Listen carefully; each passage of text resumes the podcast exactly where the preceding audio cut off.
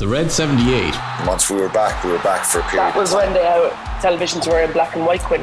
Yeah, that's right. Was, yeah, yeah. You had big buttons and no remote. Available every Wednesday. Don't miss a moment of action. Subscribe to the Rugby channel on the OTB Sports app and turn on your notifications now.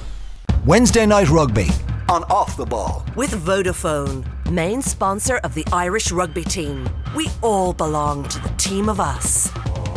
Now then, you're very welcome along. So Wednesday Night Rugby, very happy to say Rory O'Connor of the Irish Independent here in studio. You're very welcome, thank you. Thanks, Joe. And Mr. Keith Wood is with us, presumably from Killaloe. Hello. Hi, Joe. Great to have you with us. So, a few things going on. The weekend that was had wins for Leinster against Ulster. Munster beat Zebre Parma, and Connacht, as we know, lost in Pretoria. And I suppose all eyes on Galway this Friday, 4G pitch, Connacht against Munster. What Rory O'Connor has termed the desperation derby, and it's actually caught on a little bit. So I'm not sure the two teams love your marketing ploy, but there's uh, something in it. It's caught on. Oh, we got to sell it somehow, don't we? So it's the RC and early, it's still still early October. So uh, yeah, I'm, I'm going to stick with it. Desperation points to hotly contested, I suppose. Well, it's it's it. You know, I think Bernard Jackman was talking about it being, you know, if there was relegation in the league, it would be a relegation six pointer. Um, I don't think it's quite that bad, certainly from Munster's point of view. But where it does get tricky for both teams is if they want to be in the Champions Cup next year, they've got to start winning games. And because meritocracy is no longer applied in the URC, top eight position does not guarantee you European Champions Cup places, as Glasgow found out to their cost last year, because you're guaranteed one team from Wales, one team from Ireland, one team from South Africa, and one team from either Scotland or Italy. You have to start picking up points early. 56 was what got Munster into Europe last year. They were the last they were the lowest ranked team who didn't uh, top their conference essentially. So while it's early season, they've got six of a top uh, of a possible fifteen, and they need to start winning very very soon. So that's why I moved into that territory. While also, you know, it's it's uh, just it was a good headline. well, to more sobering news, first of all, so numerous front pages, not just sports pages, but front pages of newspapers, I think, including your own, Rory, uh, led with this study from Scotland, which is deeply alarming, deeply concerning, deeply upsetting for all concerned with the game. Uh, rugby players 15, one five, 15 times more likely to develop motor neuron disease versus the general population. So, this was published yesterday in the Journal of Neurology, Neurosurgery and Psychiatry. In effect, the study compared 412 male former Scottish internationals against 1,200 people in the general populace, and it was conducted by Willie Stewart of uh, University of Glasgow, a man synonymous with this kind of work over the last number of years. And so, again, the headline, the frightening headline for anybody involved in rugby, uh, these former Scottish internationals 15 times more likely to develop motor neuron disease versus the general population. They're also, by the way, two and a half times more likely of neurodegenerative disease generally than the um, general population. But that's obviously a good deal short of the 15 times when it comes to MND.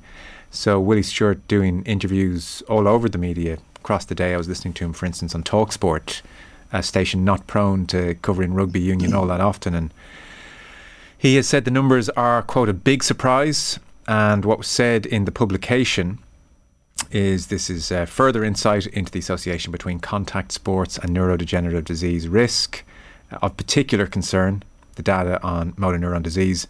And uh, really, they say this finding requires immediate research attention. So they're sounding the klaxon and saying we need to get into this and find out what the hell is going on ASAP, more research ASAP. So Willie Stewart in interview said, I'm genuinely concerned about what's happening in the modern game. And if in 20 years' time we repeat this study, that we would see something more concerning. Uh, Keith, not the first time this issue has arisen in uh, rugby, but I mean, those figures are utterly frightening for anybody concerned with the game. Yeah, they're pretty terrifying, and it's it's a reasonable size study. It isn't it isn't a tiny study, um, and the line that comes out of it that there needs to be more study done on it, on it straight away is something that sticks out an awful lot. I mean, the the headline number is terrifying.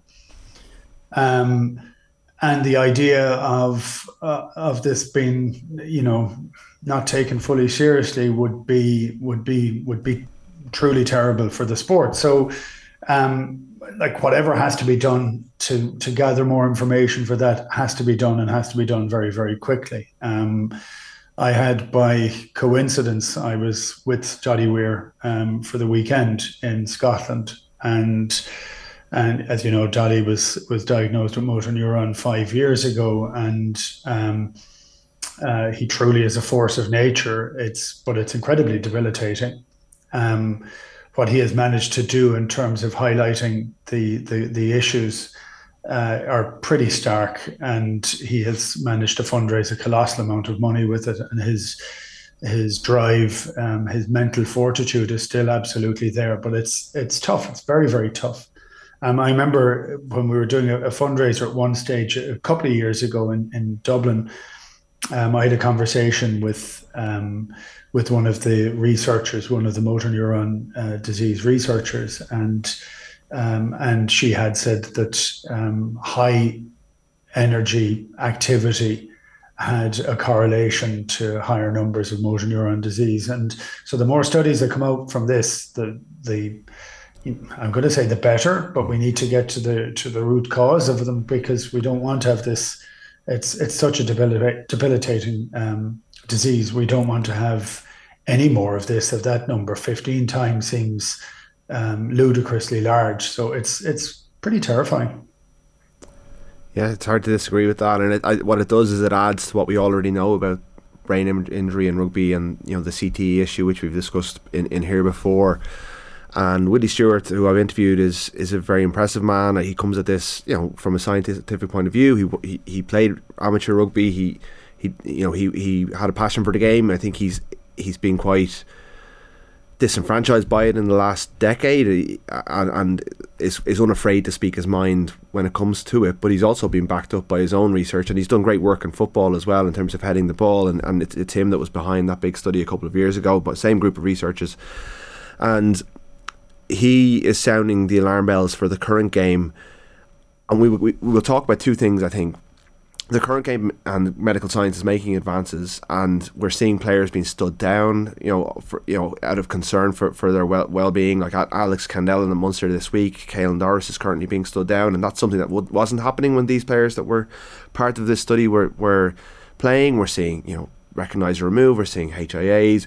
The processes that are there are far far greater, are far better and more, stringent than what was there before, which was the Wild West, really, because people weren't thinking about this. It was having your bell rung, as we talked about that before. Culturally, uh, sorry, and also the rules, the, the laws of the game are now set up to try and stamp this out, even if the players aren't adapting to it as quickly as we'd like.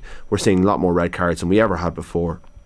And that is all moving in the in the way in, in the direction of trying to and sorry, contact training in, is, is being reduced on a massive rate basis. And Peter O'Reilly had that piece that you talked about in the pay per view on Sunday where he spent time at Leinster training and they spent 15 minutes, I think it was, yeah. between their entire week sessions doing contact, and it's not it's not even full contact really.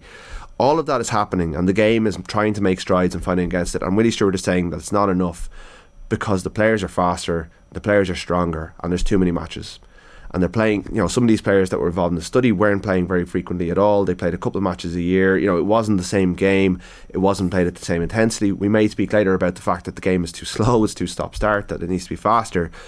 Well, you've got these incredibly strong athletes running into each other all the time over the course of you know, how many rucks is there per game? It's you know 100, 100 200 odd rucks rucks in a game um, mauls, scrums, all of those things, and it's leading to these impacts over and over again. These concussive, concussive impacts, which we see when they're um, they're high profile, they're withdrawn, but also subconcussive impacts at a micro level that are building up over time. And it's that race that's going on. And what Willie Stewart is calling for is quite simple: remove contact from training and reduce the number of games. And I think Keith will be in, has spoken about how he thinks there should be fewer games. I, I, I hope I'm not misquoting him on that. You you would increase the quality in that in, in that way but the economics of the game pull against that. And we're seeing Worcester go to the wall this week. We're seeing Wasps in, in trouble in, in England. And they would say we need more games because we need more bums on seats on a weekly basis. The broadcasters want games. They want something every week to fill their schedule from Friday evening until Sunday night. Everything's pulling in different directions and the players are getting lost in it. I think within Ireland, the. Uh, the number of games that are played is so tightly controlled by the RFU. That's a good thing. We've seen examples in, in the provinces of players. Marty Moore was stood down at the end of last season. Caelan Doris, Johnny Sexton, James Ryan at Leinster, and now Kendellen at the moment at Munster have, have all been stood down at a time where they're needed. You know, Kendellen would have started last weekend. Sorry, he'd been emerging Ireland on the emerging Ireland tour, so that's good to see. Yeah. And the things that Leinster are doing that you'd imagine are being replicated, they're good to see as well. But it's just whether the game as a whole, as a global thing, is, is able to pull together. It's not able to pull together on the other front. So how are we all going to pull together on this front? Willie Stewart you was uh, speaking at length uh, over the last 24 hours. You've echoed some of the points he's made. So, contact training during the week should be viewed as a thing of the past, is what he said. And that Peter O'Reilly week with Leinster behind the scenes was very encouraging on that front. 15 minutes is done a week, sometimes not even, and not in a concurrent 15 minute spell. It might be five minutes one day and 10 minutes another day. And Lancaster was absolutely emphatic in saying, We're virtually never at level three, we're at level two, which is non contact, and that's all we need to do. So if that's replicated everywhere, and I don't know if it is or isn't, I don't know what's happening in Premiership training or the other provinces, but let's assume that's implementable in a relative sh- short period of time box that off as done. What Stewart is also saying, Keith, and Rory mentioned this, is the number of games. So he says instead of talking about extending seasons and introducing new competitions and global seasons, they should be talking about restricting it as much as possible, cutting back on the amount of rugby we are seeing, getting rid of as much training as possible, look at the number of matches being played and ask, is this credible that young men and women can be playing week in, week out for the majority of the year just for entertainment? I know it's tough to think about there being less rugby rather than more? I look, it makes it it makes an incredibly awkward conversation, a very, very difficult conversation. I mean, I'm, um, you know, you you quoted me correctly, uh, Rory. I, I was trying to say that um, there's a constant push to try and make the game bigger, uh, as in more matches, more leagues, go into other places. Um, rugby is it's a big sport, but it's nothing like football, and um, I think we continually kind of maneuver along the lines as if the economics that are involved with football will somehow relate to the economics in rugby, and whereas the only place that that seems to fit at all seems to be in France, maybe Japan. Even within England, uh, there was a, a report during the week just on the pure economics of it, of how much in a whole all the clubs were. Now, the reason that they're not all struggling is because they've been funded by somebody who's been willing to pay um, to pay the amount the shortfall every year. So the turnover of these as businesses needs to be an awful lot better. Um, or the players' salaries have to be cut very significantly. And in some respects, the salaries would have to be cut as a business. But, you know, I don't know that you want to say to, to guys that for what you're putting your body through, you should be paid less, you know. So it's one of those very un, kind of uncomfortable type of, of conversation. Mm. But for me, the game is just extended too long in the year. Um, there isn't a, a, definable off season really, because actually there's tours in all the off seasons. So pretty much you end up with six weeks, but the amount of recovery level is is um, is not quite there. It isn't as defined as you'd like it to be because it never really um, had a coordinated uh, approach towards what professional rugby would be once the game went open in '96. Yeah. So if it had been all tied into um, to the unions, then it might have been looked at very differently. But now there is different people own different rights and because of that, they have put a lot of money in towards it. So they're looking from it from that perspective. Um, but for me, for the enjoyment of playing, and I'm long since playing, I'm nearly 20 years retired. So that idea of wanting to play every week, of course, we wanted to play every week, but you do want to have an end of a season. So if there's any way of tidying it up, it may come down to the idea that uh, health and safety grounds may be the forcing mechanism for mm. a restructuring of the game. But like it's just it's just disturbing to to to um, to to read those reports and look all those reports need to be fully uh, verified they need to be brought up and they need more research to go on in the back of it the headline figure on all of them is terrifying so um, when you're then looking at, and we've talked about ex- existential issues with the game, and most of them have been financial. Well, these are health ones, and you know, it's, it's yes, it's entertainment. Yes, it's a job. Um, yes, this fits the bill for in different elements, and we've discussed NFL in the past as to whether we'd go down that model of 17, 16, 17 matches regular season. Um, the game isn't viable financially at the moment. And this is just going back to the finances. It's not. So, how it's structured requires huge, a large number of people to put huge amounts of money in to bolster clubs in the UK. Um, we manage it in Ireland by the IRFU bolstering the provinces. Um, it's one big pot. The provinces actually own the IRFU, so it all kind of fits in a in a strange fashion. But it does work within Ireland. Doesn't work in an awful lot of other com- countries. So um, I don't like. I don't know. It's it's one of those things where you're sitting down and saying, "God, this is a, a horrible moment in time." Um, for anybody that's afflicted by any of the impacts of the game. Um, and then you have a sport and entertainment business that is on the edge and has been on the edge for, for a little while now. Steve Thompson, who uh, needs no introduction on a chat like this, he has a documentary airing this evening on BBC prime time. It will have millions of viewers, and Keith Wood talked there about the um, the terrifying headlines. These are mainstream headlines. So, rugby faces existential threats financially and with health and safety in mind. It will face a very immediate and potentially very sudden existential threat in the area of participation because, as Keith says, you need deeper research and that will take time. But in the short term, mums and dads all over Ireland, all over the UK will say no smoke without fire, no chance. Just no chance. And Bernard Jackman was on the paper review recently and he was talking about you know, uh, less elite levels being less dangerous, and, and, and absolutely, I, I, would take his perspective on that. But he did also describe it at underage level or different levels that he's coaching at now.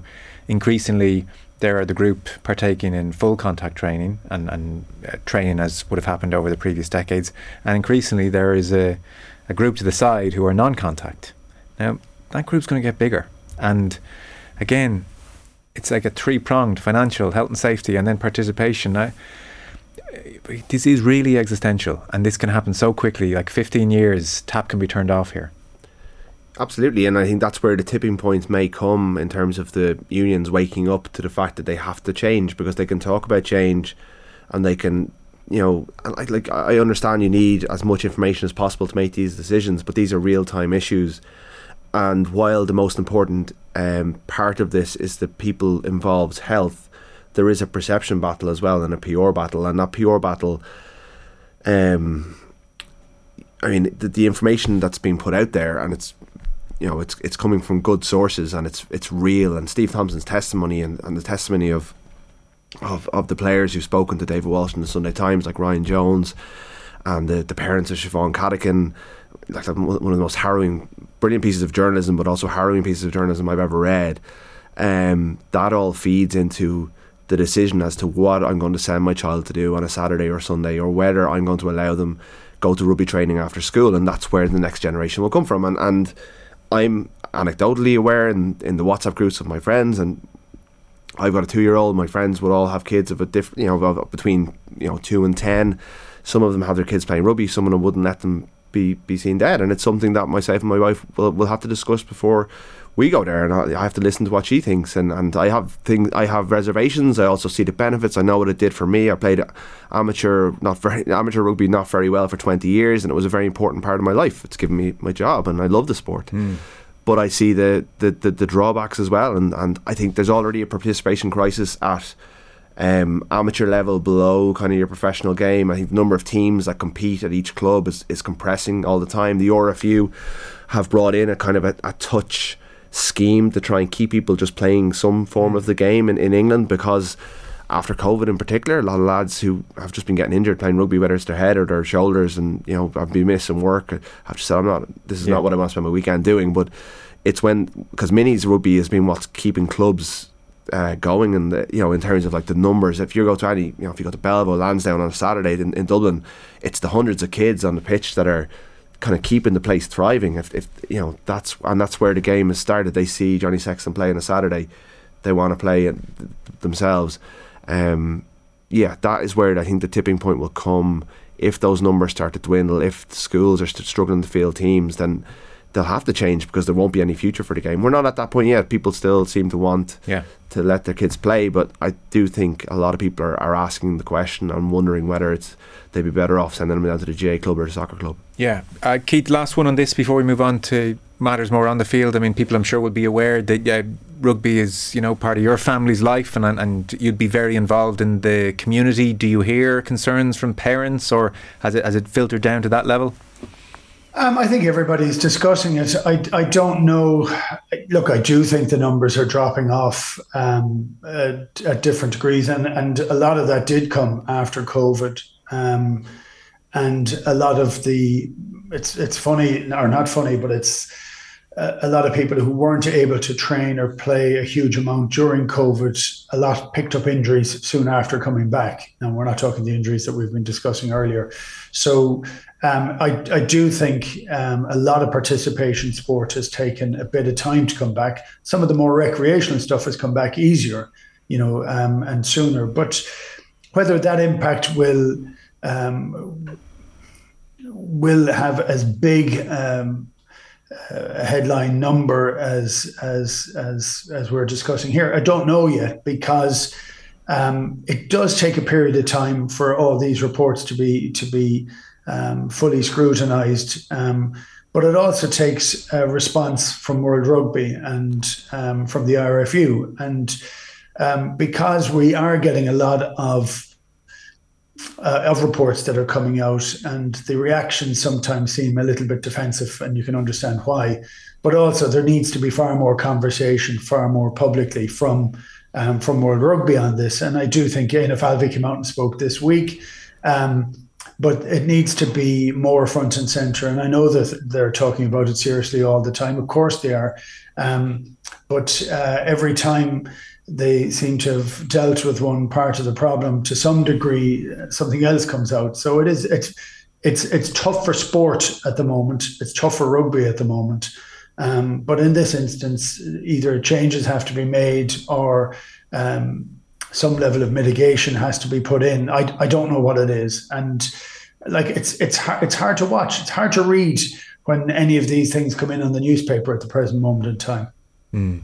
I guess sorry, I know you're looking to move on, but like informed consent is there now. I think anyone who's playing the game professionally now is doing so fully in the knowledge of, of what the stakes are and, and they there is information about everything now. I think in a previous generation players could definitely um, claim and you know probably rightly so that the information wasn't there and the yeah. coaches weren't aware of it. But I think like you know you have a generation now who have full information available to them and they can't say that they didn't know that the risks were there. Mm. It's true. It's um, and, and, and it may end up just in that a sphere of informed consent amongst adults. I mean, boxing will still be around in hundred years, and uh, the dangers are very well known. To uh, segue into the sport itself, and again, it's hard. It's weird to go from that conversation and talk about, you know, uh, stamping physicality on uh, the opponent, but that's kind of that's the nature of the sport. Uh, one of the talking points this week, Keith, and it's, it's kind of blossomed, and we talked about it on uh, Monday with Jerry and Liam. The um, length of time a match is taking is just out of control at the moment. So uh, Munster against Parma, Zebre Parma at the weekend, uh, 57 minutes to watch that first half, and Emerging Ireland are playing as we speak, and it seems the first 33 minutes of rugby has taken 50 minutes. So this is just internal. And Australia, there's there's a trial there with Queensland's Reds of, of different efforts to try and speed up the game around the set piece and things like three phases for advantage, and you know you have X number of seconds to do kicks or lineouts or throws. Um, so hopefully that has some impact. It's just a two-match uh, trial, but regardless, uh, TMO is certainly playing its part. I mean, bad enough trying to get people to play it. Uh, getting people to watch some of this is going to take. Uh, I, I, just don't have the patience anymore for these fifty to sixty minute halves of rugby. No, I think it's very hard to watch actually, and an awful lot of them are just. Look, the TMO for is it a try? Is it not a try? If you're able to make a snap decision on it, you if you have to look for 25 minutes to find one, I don't think that that's right. I think the questioning has to be changed. I think you should not be going back to see is there a potential knock on five phases beforehand. You have to trust the referee to say, yeah, I saw it, I didn't see it. Yeah, it's fine. No, it's okay. It should be acts of foul play and the scoring of a try, and it should be uh, make the call for you have two touch judges and you have a referee. If you think the ball has gone forward, you call it forward. If you think it it's gone back, you leave it. You don't say anything at all. I don't think we can go through this of making certain that everything is absolutely perfect. You know, excellent is good enough. Um, perfection, I think, is where we're losing all our time on it. Um, look, I'm still very keen on the fact of trying to have fewer subs and fewer changes to the to the to the team all the time. I think if you're if you get I know that could lead to other injuries and all these things have unintended consequences. But if you um, if you get tired as the match is going on, there's more gaps in the field at the moment with the the game being played at the stop start nature it is now, you can be an awful lot bigger and last longer on the field. Mm. And but I'd rather have players lasting for 80 minutes if it's possible. But I don't know how that can be reversed. I actually don't see it. Oh, do you know? Okay. Uh, Andy Friend was bemoaning the fact that there was just 30 minutes ball and play time in the most recent game for Connacht. So even like from a coaching perspective, it's frustrating if you're trying to play a certain brand of rugby. Uh, not to mention the viewer experience. Absolutely. I mean, think of the thing. Well, this Queensland law trial has a couple of very good things in it. Scrum setup. There's no reason why the lads need to hug each other. You know, make you know, get your mind right, and get into it. Like it, the old scrums were just. I know there's a there's a health and safety element, but we don't need to have to watch them all stand around for that long before they hit and, and, and engage. So that's one way you could put a clock on it. Just, get it. Just getting a breather. That's what they're doing. Of course they are, and they're slowing the game. Like the, this is one of the things that a La Rochelle or a, the Bulls will do against a high-paced team like Leinster is take the sting out of the game. We see it in football, but the uh, we see players faking concussions in football all the time. We see you know time wasting is an art in, in all sports. Yeah. Um, the length of time a lineup a lineup is, is, is set up that that could be speeded up. You put a clock on that. The length of time it takes to take a conversion that could be speeded up if we could take less time with the TMOs, that would be great as well. One of the things that's happened, I think, is you know I, think the 2019 uh, Lions tour has a big part to play in this, both with Rassie Erasmus's water. Rassie Erasmus coming onto the pitch as a water carrier has now led to us having a, a water break, which nobody wanted, and it's just appeared this season. And everyone, like I was sitting in the RDS on a Friday night, and they stopped for a water break, and I was like, "What? This is ridiculous!" And it, it, it's it's been brought in to limit the incursions onto the pitch by kind of different members of staff, but it's it's it's uh, you know it's a really poor response to it. I mean, yeah. there's got to be a better way. Um, but also the fact that every decision is relitigated both by the coaches afterwards and big files sent to World Rugby or whoever the governing body is to complain about the refs, but also on social media where people just clip it up, say, you know, look, this is disgrace, and and now they have to go out with almost a legal argument as to why I'm sending you off, and this clear and obvious explanation that takes about ten minutes to achieve. So they have to run through with the TMO, they have to run through with the player, and I just think it's too laborious at this stage. Keith's right. There's too many. Like you know, you you got to be a couple of replays and gone. How much of this could be done by the TMO while the ref is still refing the game, or we're getting on with it? I think is is something that could be achieved. We have a problem in the URC that the stadia are a lot, some of the stadia are not up to the spec of what we have at international games. So the screen is in a corner, far corner, so the referee has to trot or walk the length of the pitch to be able to watch the replay.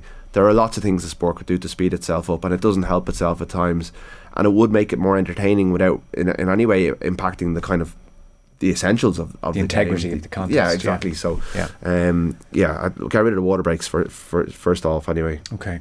So Galway 4G pitch, Connacht against Munster. Keith, you were last time with me, and you told me not to read so much into these early season games. They're only early season games, and, and let's let this thing settle down.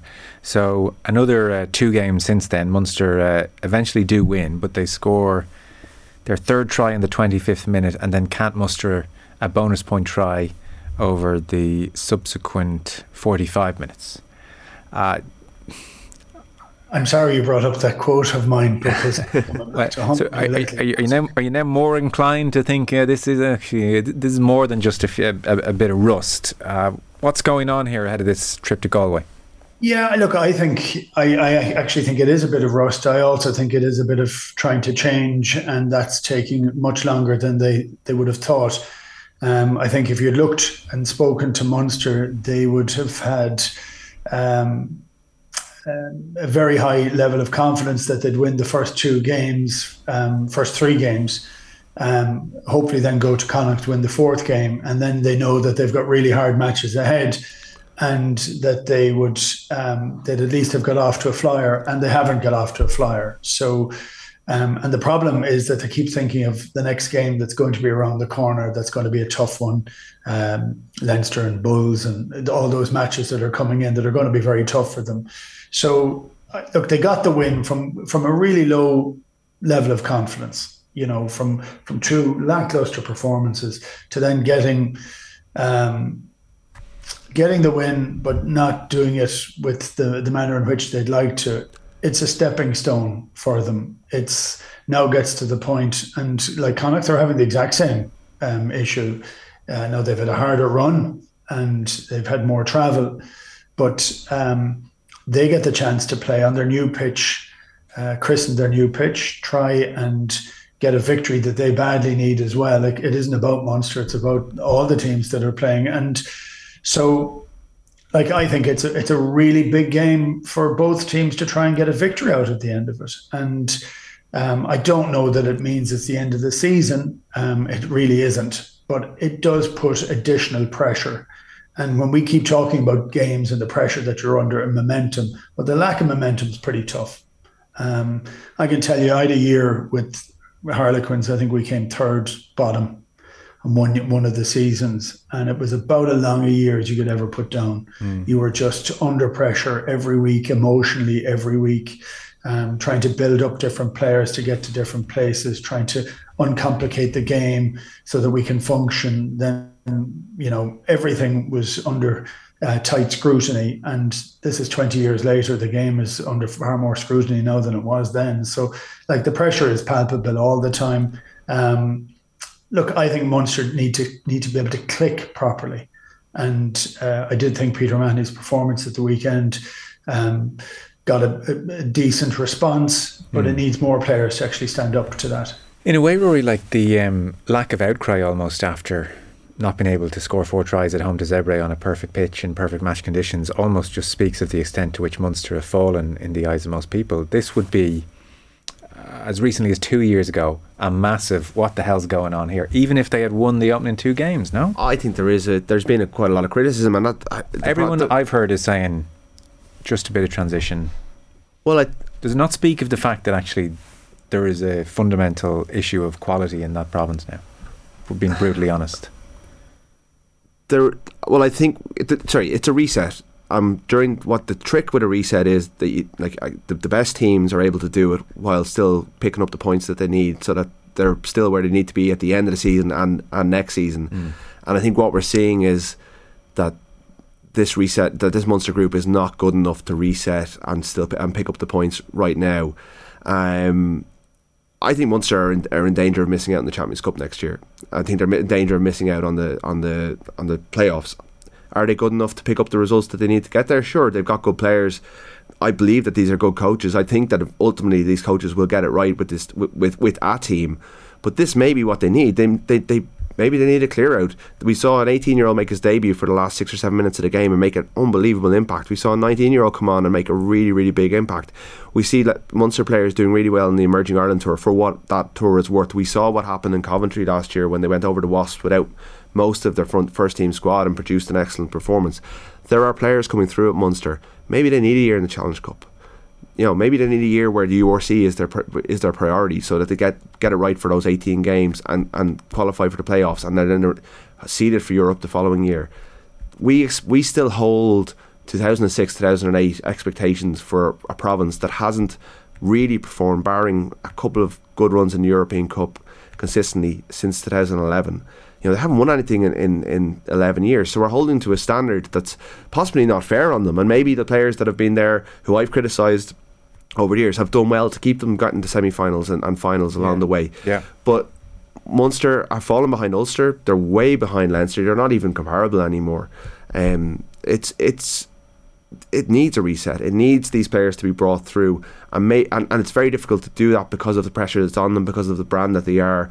When they're on RTÉ, people will will watch them because they are Munster. We will talk about them because they are Munster. They are the biggest brand below Ireland in Irish rugby, and they that's they, they carry that with them. That's why they sell season tickets and all those sort of things. It's it's a difficult thing to do. Prendergast, Mike Prendergast was up yesterday. He's a very impressive coach you hear excellent things about him. He's trying to change the way they attack, mm. but they but he's doing it in a team low on confidence. It's a really difficult balance to strike. Yeah, all fair points. Eighteen-year-old uh, Ruadhán Quinn Keith. I understand he's from your neck of the woods. I don't want to pile pressure on the young lad. You just want to say congrats to him, and obviously he's uh, very good if he's making his debut and becoming the youngest ever Munster player in the pro era. Yeah, Ruadhán is is he's a cracking young fella. He lives um, up on one of the hills in Killaloe here. Um, Did you teach him everything he knows? Absolutely not. Yeah. I'd love to take credit for that. Ruadhán is entirely of his own making. Well, he's one of five sons um, of, of a friend of mine, so there's a lot of competition in that house. But um, uh, he plays he plays with an infectious um, air to him. You know, he wants the ball, he wants to have a go, he wants to have a cut, but um, like he's been like that pretty much all his life, if we're if we're honest, and um, like when you think about it, it's only a couple of months ago he he he got his leaving cert results. Um, he he won the senior cup with uh, Crescent Comp. Um, he was astounding actually uh, during that run. I, I look, saw some of those games, um, and uh, which was very interesting. Within the final, he wasn't the best player in the final because he had about five different people trying to mark him, but other players were able to shine and. Um, ah, look, he's he he's he's very young, and um, I would want uh, some level of caution to see him because you'd like to fast track a guy who's 18 years of age in when he's able to have the performance and the cameo of the seven minutes that he had the other day.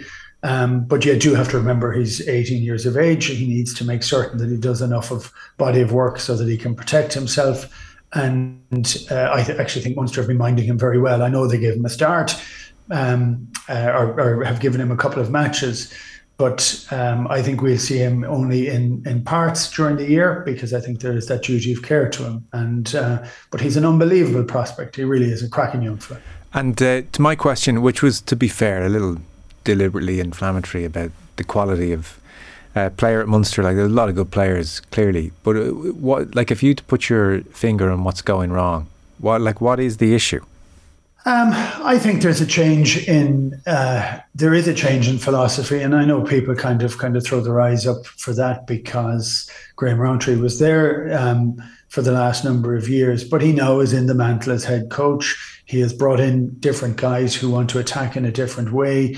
He wants them to be, um, from what I know, he wants them to be um, a lot more mobile, a lot fitter there's a lot of that's being pushed. Um, I don't agree with Rory's view that they won't get to the knockout stages. I actually think um, they will get their act together after a period of time. I do think that they may be shy a couple of players. Um, they could really do with um, with Snyman getting back into play. They could do with having all their players around at once and fresh and having played a bit of uh, rugby. I think if we look at any time in the last number of years, Munster played well when they had a full team there. And I know we talk about the Wasps game as an outlier, but if you take that aside, you would want them to play very well in a lot of their matches. Now they still weren't good enough in some of the really big matches, um, but and I think that's what Rowntree and his team are trying to do is to try and build out the skill set for them to be better, and they're struggling with it at the moment. I think that's yeah.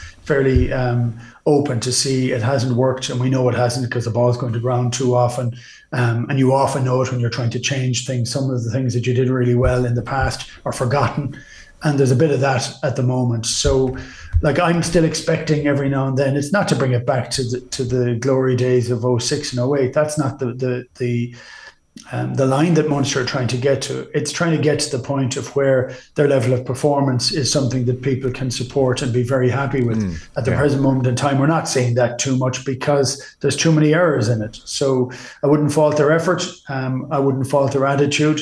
Um, I do think it's taking a bit of time, and I think we do need to have an element of patience. And I would say the same, by the way, when we start talking about Connacht, who don't have the same resources um, when you take two or three players from Connacht, they can be a little bit um, destabilized. Now, mm. I mean, I think that's just the nature of it. I, I do think that I think both those teams in particular need to have as full squads as they possibly can and then decide what they pick.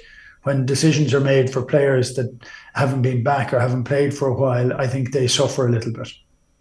Uh, last point, Rory. So Connacht often look at Munster at home and lick their lips a little bit and fancy getting stuck into them of late. How's it going to go? Do you think?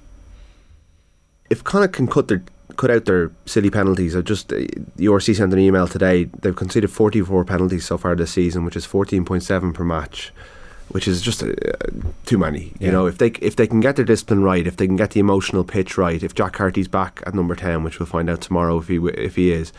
They can pick this off. Munster went down there and did a quite a professional job last year. They're all they're often very tempestuous, mm. not very pretty games. Um, the new pitch will play, will be interesting to see how it, it, it impacts on it. Whether Connacht can play faster on it. Um, Which is kind my, of Connacht's MO, you know. My hunch is that Munster are, are, I think, a better team than Connacht and will finish higher in the table. And, yeah. and you know, you put them into you know, a random pitch in the middle of nowhere and let them play against each other. I think Munster win the game. I think tomorrow night, considering they've no points from 15, there's a there's there's a, a major um, motivation there for Connacht to, at, on their first home game of the season to get a performance and to get the win.